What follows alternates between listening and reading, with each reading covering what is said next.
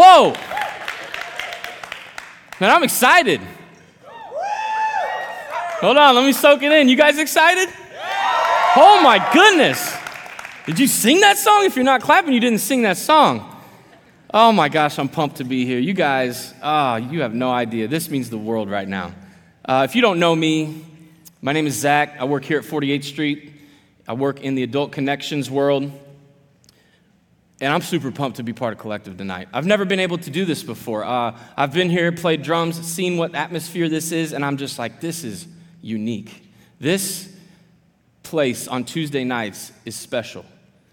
And it's special for a lot of reasons, but I'm willing to bet that one of the reasons that it's special is because there's some people in here that are not native to Quincy. Am I right? Are there some people? Raise your hand if you're not from Quincy. Whoa, shoot foreign waters out here. All right, well, that's okay. Uh, if you are not from Quincy, raise your hand if you think there's some weird things about this town that you've noticed. Yes, okay. All right. I'm going to give you one. If you don't know it, it's going to blow your mind. Uh, we, have, we have two restaurants that are Mexican pizzerias. Now, I don't know how you guys did in geography, but Mexico and Italy are not even on the same continent. So, for a town like Quincy to have a restaurant called a Mexican pizzeria, it's almost like going to Macomb and eating that yummy chin. So, that was a reference to something I had last week. That is the best cuisine of Thai, Chinese, and Japanese all under one roof.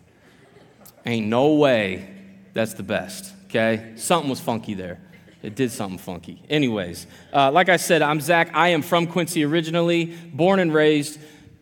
Went away to school for four, my, my four year degree, which ended up being four and a half years because I really liked to study. And I just wanted to make sure I got that extra semester in while I was there. But I got my degree nonetheless. Um, and, and I found that where we live uh, actually shapes who we are. Where we live has a lot to do with who we are as a person. For example, I didn't know Mexican pizzerias were weird. I didn't know until I had a buddy from college come back and go, hey, man, you realize you're getting two continents food here. Like, this does not make sense. I'm like, well, chips and salsa are good. Uh, and if you haven't had them, you need to come find me after this. We'll go get a tub of salsa and we'll have it tonight. Promise. Okay, because I'm hungry. Um, but even where I lived in my community of Quincy, even where I lived in the little pockets of town that I lived in, it shaped me even there. It shaped my character, it shaped my behavior, it shaped who I was. You know, when I was a kid, I, I grew up um, with a friend named Kyle. Everybody has that friend, right? Everybody has that friend growing up that just doesn't do any good for them. And Kyle was that guy for me. And we grew up together, we lived around each other, we went to the same daycare, uh, and we went to junior high together later on. And it was around that time that um, Kyle taught me something. He probably didn't know he was going to teach it to me, but uh, I have a little brother, and my little brother would always hang around with us. He's almost four years behind me, and he had this innate fear of uh, storms, of tornadoes. Like he really thought life was going to end if there were clouds in the sky. And it was crazy, but uh, Kyle knew that. And Kyle would poke fun at him, and Kyle would tease him, and Kyle would try to scare him. And anybody in here got younger siblings? It's cool if I do that to him, right? It's cool if I'm teasing my brother or I'm poking fun at him. But man, when somebody else does it, something flips. And uh, that day I said, Jake, go on inside, man. I'll be in there in a second. Kyle taught me something that day. He taught me how to fight. He didn't know he was going to do it. Uh, let, me, let me be specific. Kyle taught me how to win a fight okay? Because I walked on off, he stood up out of the dirt and followed me, and we were good. Don't fight, guys. It's not good, okay? Don't do that. All right? I learned not to do that later on in life. Um, when I went away to college, when I was older, it shaped who I was.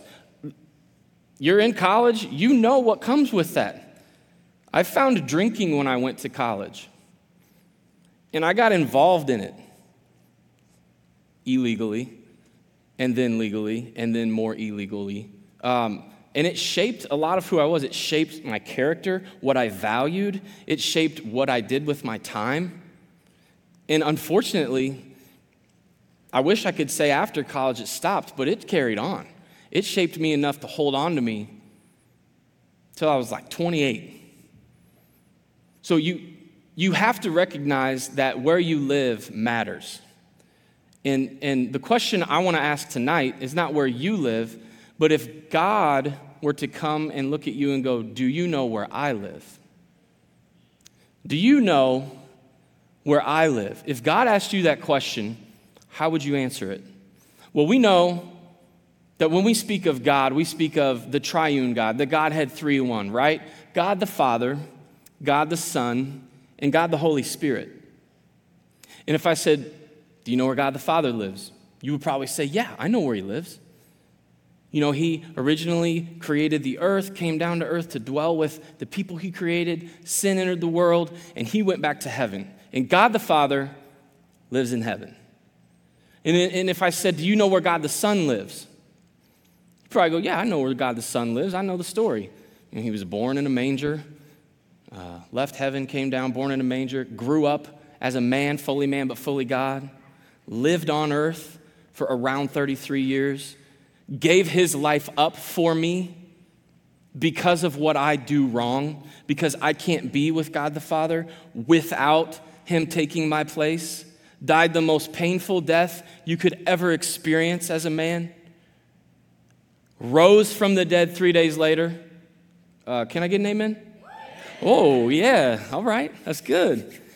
And then ascended into heaven, and he sits at the right hand of the Father as we speak. You could probably tell me that. But what if I asked you, what if the Spirit said, Do you know where I live? Um, if I'm being honest, I think that's something we overlook.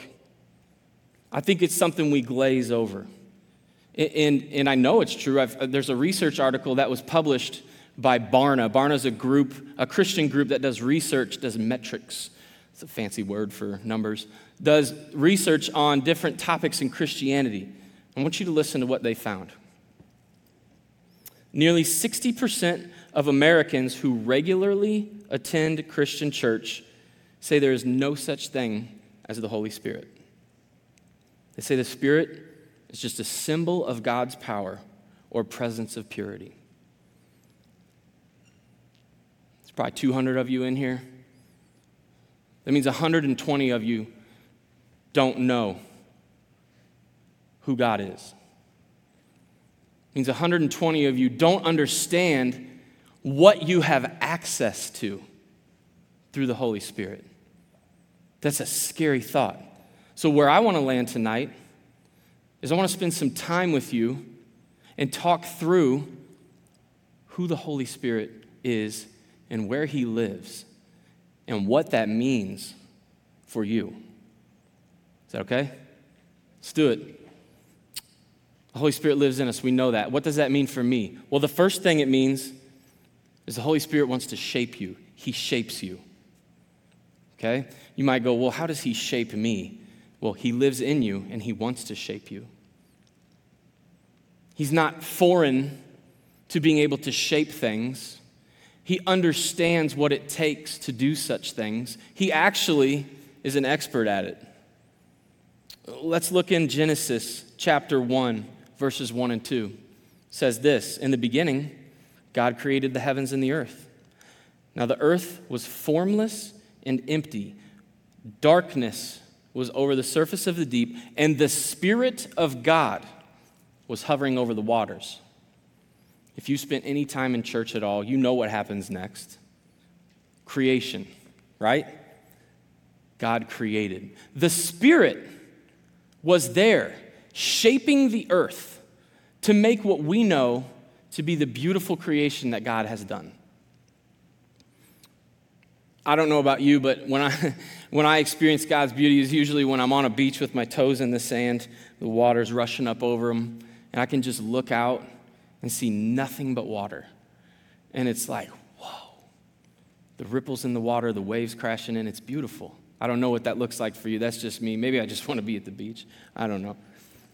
But maybe you need to ask yourself this Have you ever felt empty? Have you ever felt darkness inside? Have you ever felt a void like it talks about in the beginning? Because I'm here to tell you, He wants to take that and He wants to shape it into something beautiful. Because that's what He does. That's what He's done since the beginning. And you know, creation happened quick, right? This day happened, that day happened. There was stuff going on all over. And sometimes that happens with us. Sometimes the Spirit shapes us quickly. Uh, maybe you've been in worship and you've had your hands up and you are in it, man. You are fully committed to worshiping. And before you know it, there's some emotion coming over you. Anybody been there? And people are looking at you like, why are you snot crying during worship? right? That happens quickly. Um, maybe it happens right after you give your life to Christ. 2 Corinthians 5:17 tells us when we accept him, we're a new creation. We are brand new. And with that newness comes that fire inside. And we are on fire for the Lord. The Spirit has us, and He is doing things in us that we didn't know that we could do. Maybe it happens that way, but sometimes the Spirit wants to shape us a little bit more uh, intently, a little slower. It takes more time to do that. Sometimes He has to take our hardened hearts that are calloused over, and He has to just chip away a little bit at a time, a little bit more, and a little bit more to uncover what was originally created inside of us. I think of it as uh, like archaeologists, when they dig down to uncover the original ruins of ancient cities, they don't want to mess anything up.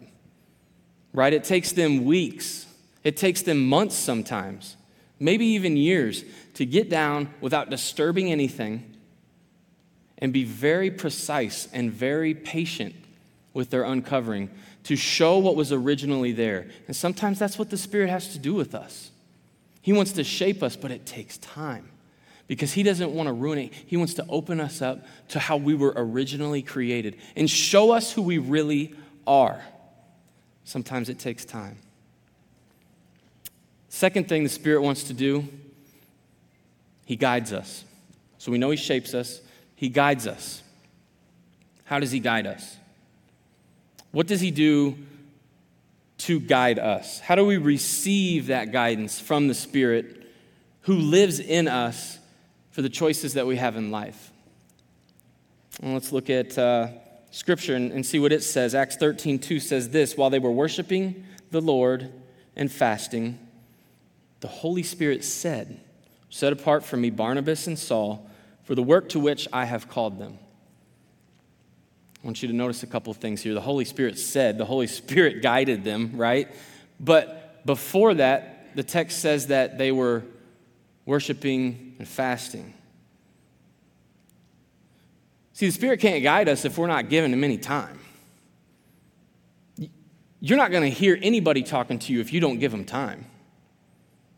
If you want guidance in your life, because we all are going to face big decisions right? Some of you are probably in the midst of them right now. Maybe it's, man, what do I major in in school? Maybe it's, man, what am I going to do after school? Or uh, who should I date? Or who should I not date? Or maybe if we're thinking about marriage, or do we have kids, or how do we handle these kids? There's all these big decisions in life that the Spirit wants to guide us with. But if we don't give Him time, we can't hear Him. We can't hear anything if we don't give them time. For these guys, it looked like worshiping and fasting. For us, what does that look like? Reading our word, worshiping, memorizing scripture, meditating on scripture, maybe studying. What, what do you give your time to? Maybe that's something you need to ask yourself right now. Because that's what you're going to pay attention to. That's what's going to guide you. If you're not giving your time to your relationship with Jesus, the Spirit can't guide you. So He wants to guide us. And I'll be honest, for me, I've had this happen even through reading. I'll be reading a text in my Bible, and uh, it'll just be that. I just read it. Nothing, it's not like, you know, I hear angels sing. It's just, I'm reading it, I'm done. Months later, I've, I've, I've circled back to the same text, same Bible, same chapter, same spot I'm sitting at in my house.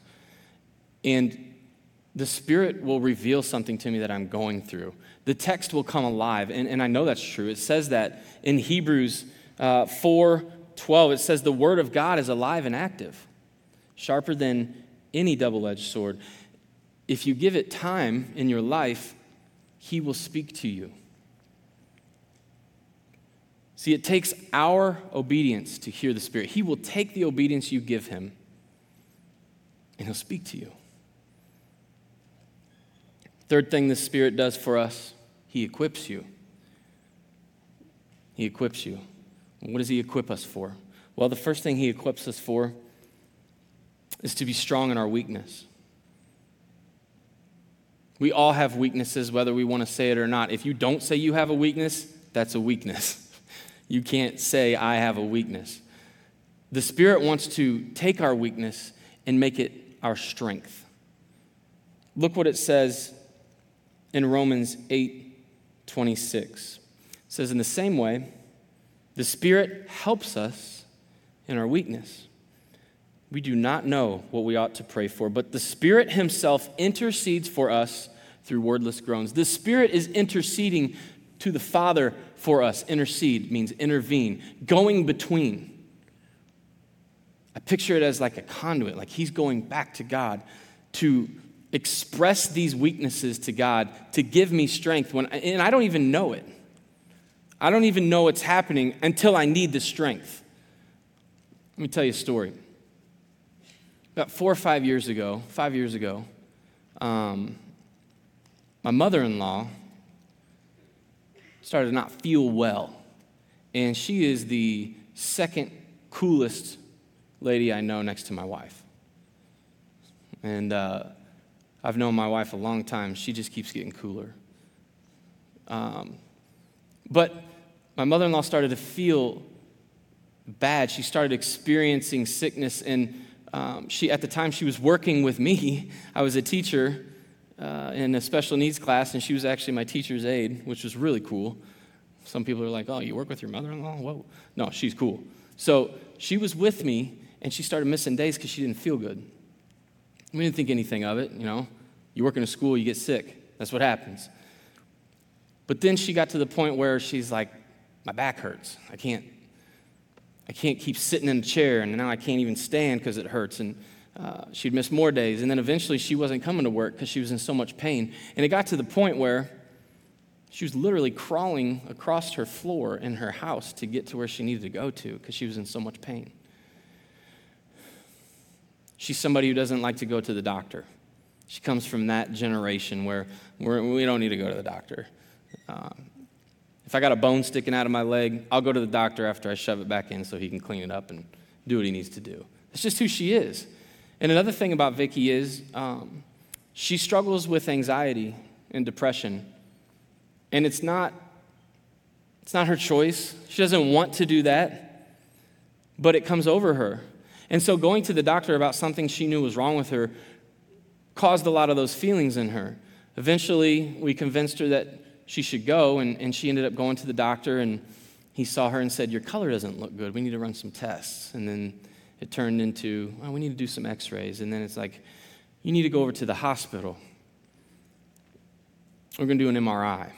And then it was, uh, okay, we need to admit you to the hospital. 24 hour window. All that happened. And I'll never forget where I was standing. My wife was in front of me. Vicki was sitting on her bed. Her husband was behind her, and her other daughter was sitting on the bed as well. And the doctor came in. He sat down. He said, I, I've got some bad news. Uh, you have cancer. Um, it's not just cancer, it's stage four breast cancer.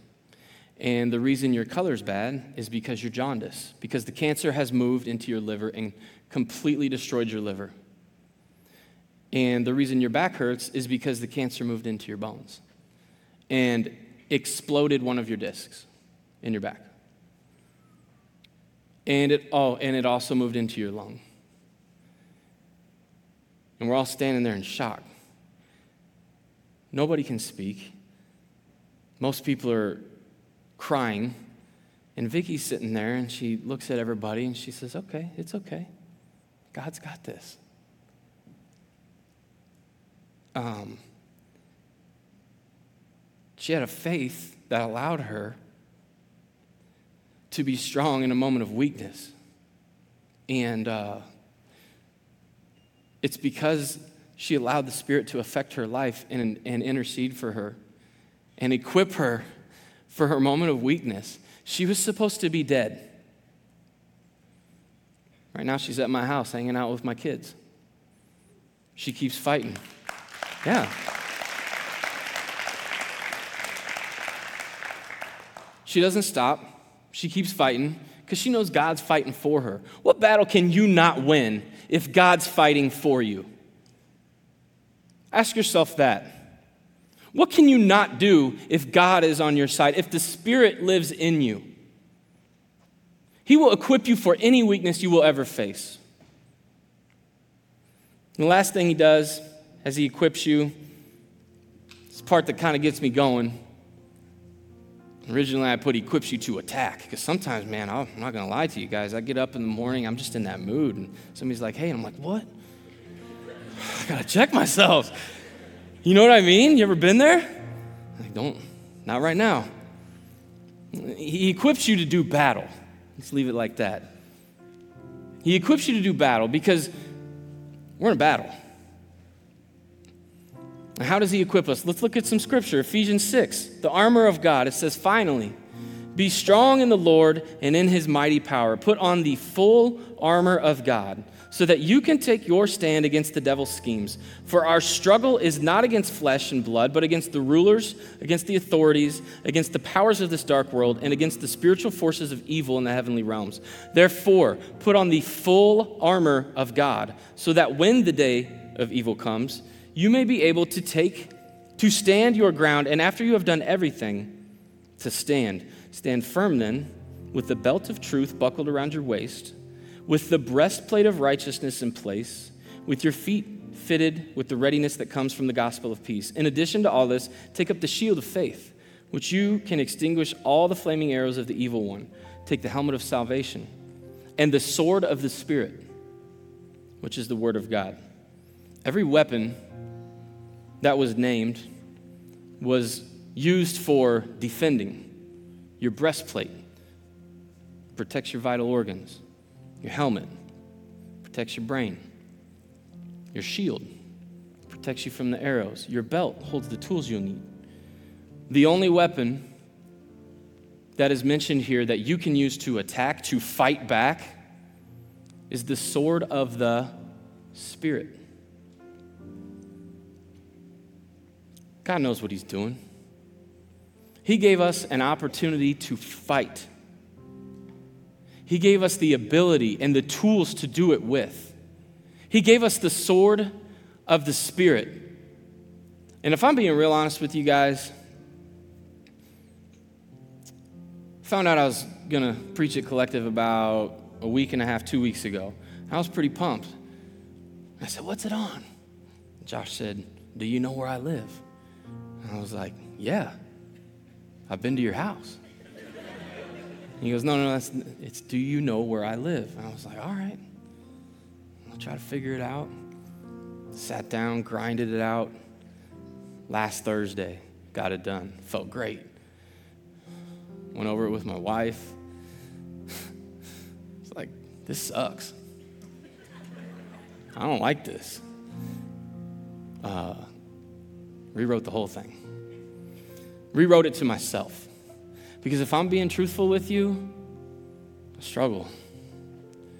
Uh, I struggle with fear. I struggle with doubt, shame, anxiety. I struggle with it all, man. Right here. And it wasn't until I came to this point in writing that I go, whoa, I can fight. All those little things I want, I can do that. I can use the power that the Spirit puts in me to fight back. When that fear comes, no, no, no, fear. perfect love drives out fear. When that shame comes, no, no, no shame. There's no condemnation for those who are in Christ. When that anxiety comes, no, no, no anxiety. Pray. This message was for me. And after I wrote it, I realized that. And I'm hoping this message was for you too. So I don't know where you are. Um, I don't know where you are in your walk. I don't know if you call Jesus your Lord and Savior. But if you don't, I don't know how you do it. Just look around, turn the news on. WGEM, of course. There's so much crap going on. There's so much junk out there. The ultimate goal for us is to be with the Father. You were created to be with Him. And you can't do it. You, you can't do it. Maybe you don't call yourself a sinner. Let's look at some sins. Lies.